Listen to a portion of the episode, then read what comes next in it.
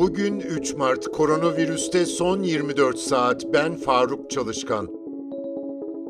Türkiye'de son güncellemeye göre bir günde 135.291 COVID-19 testi yapıldı. 11.837 kişinin COVID-19 testi pozitif çıktı. 68 kişi yaşamını yitirdi. Yeni hasta sayısı 668 oldu.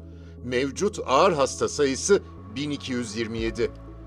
Bugün Türkiye'de kullanılan aşıyla ilgili Türkiye'de beliren tabloyu aktaracağım.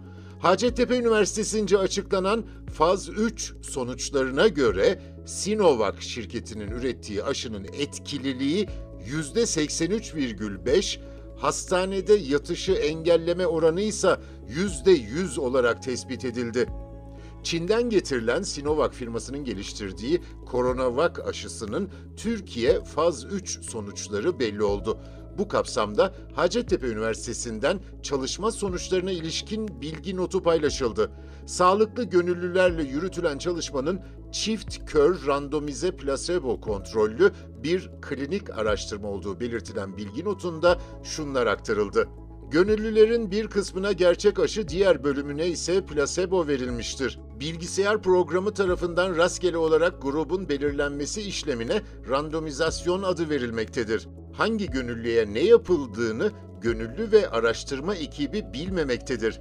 Klinik çalışmanın 14 Eylül'de ilk gönüllünün dahil edilmesiyle başlatıldığı belirtilen bilgi notunda şu ifadeler var.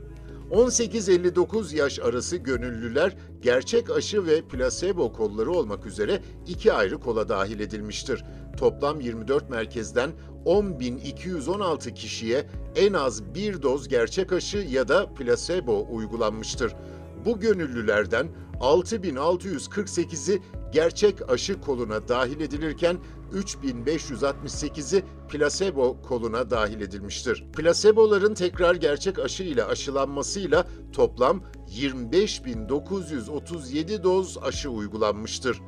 Dahil edilen gönüllülerin %57,8'i erkek iken %42,24'ü kadındır.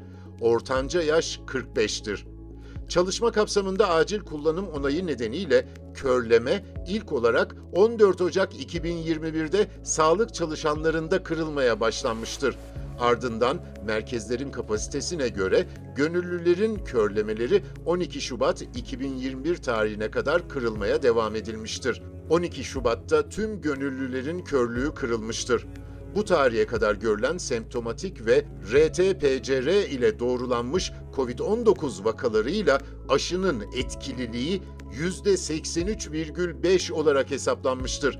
Hastanede yatışı engelleme oranı ise %100 olarak bulunmuştur. Çalışma süresince her iki kolda da ölüme rastlanmamıştır.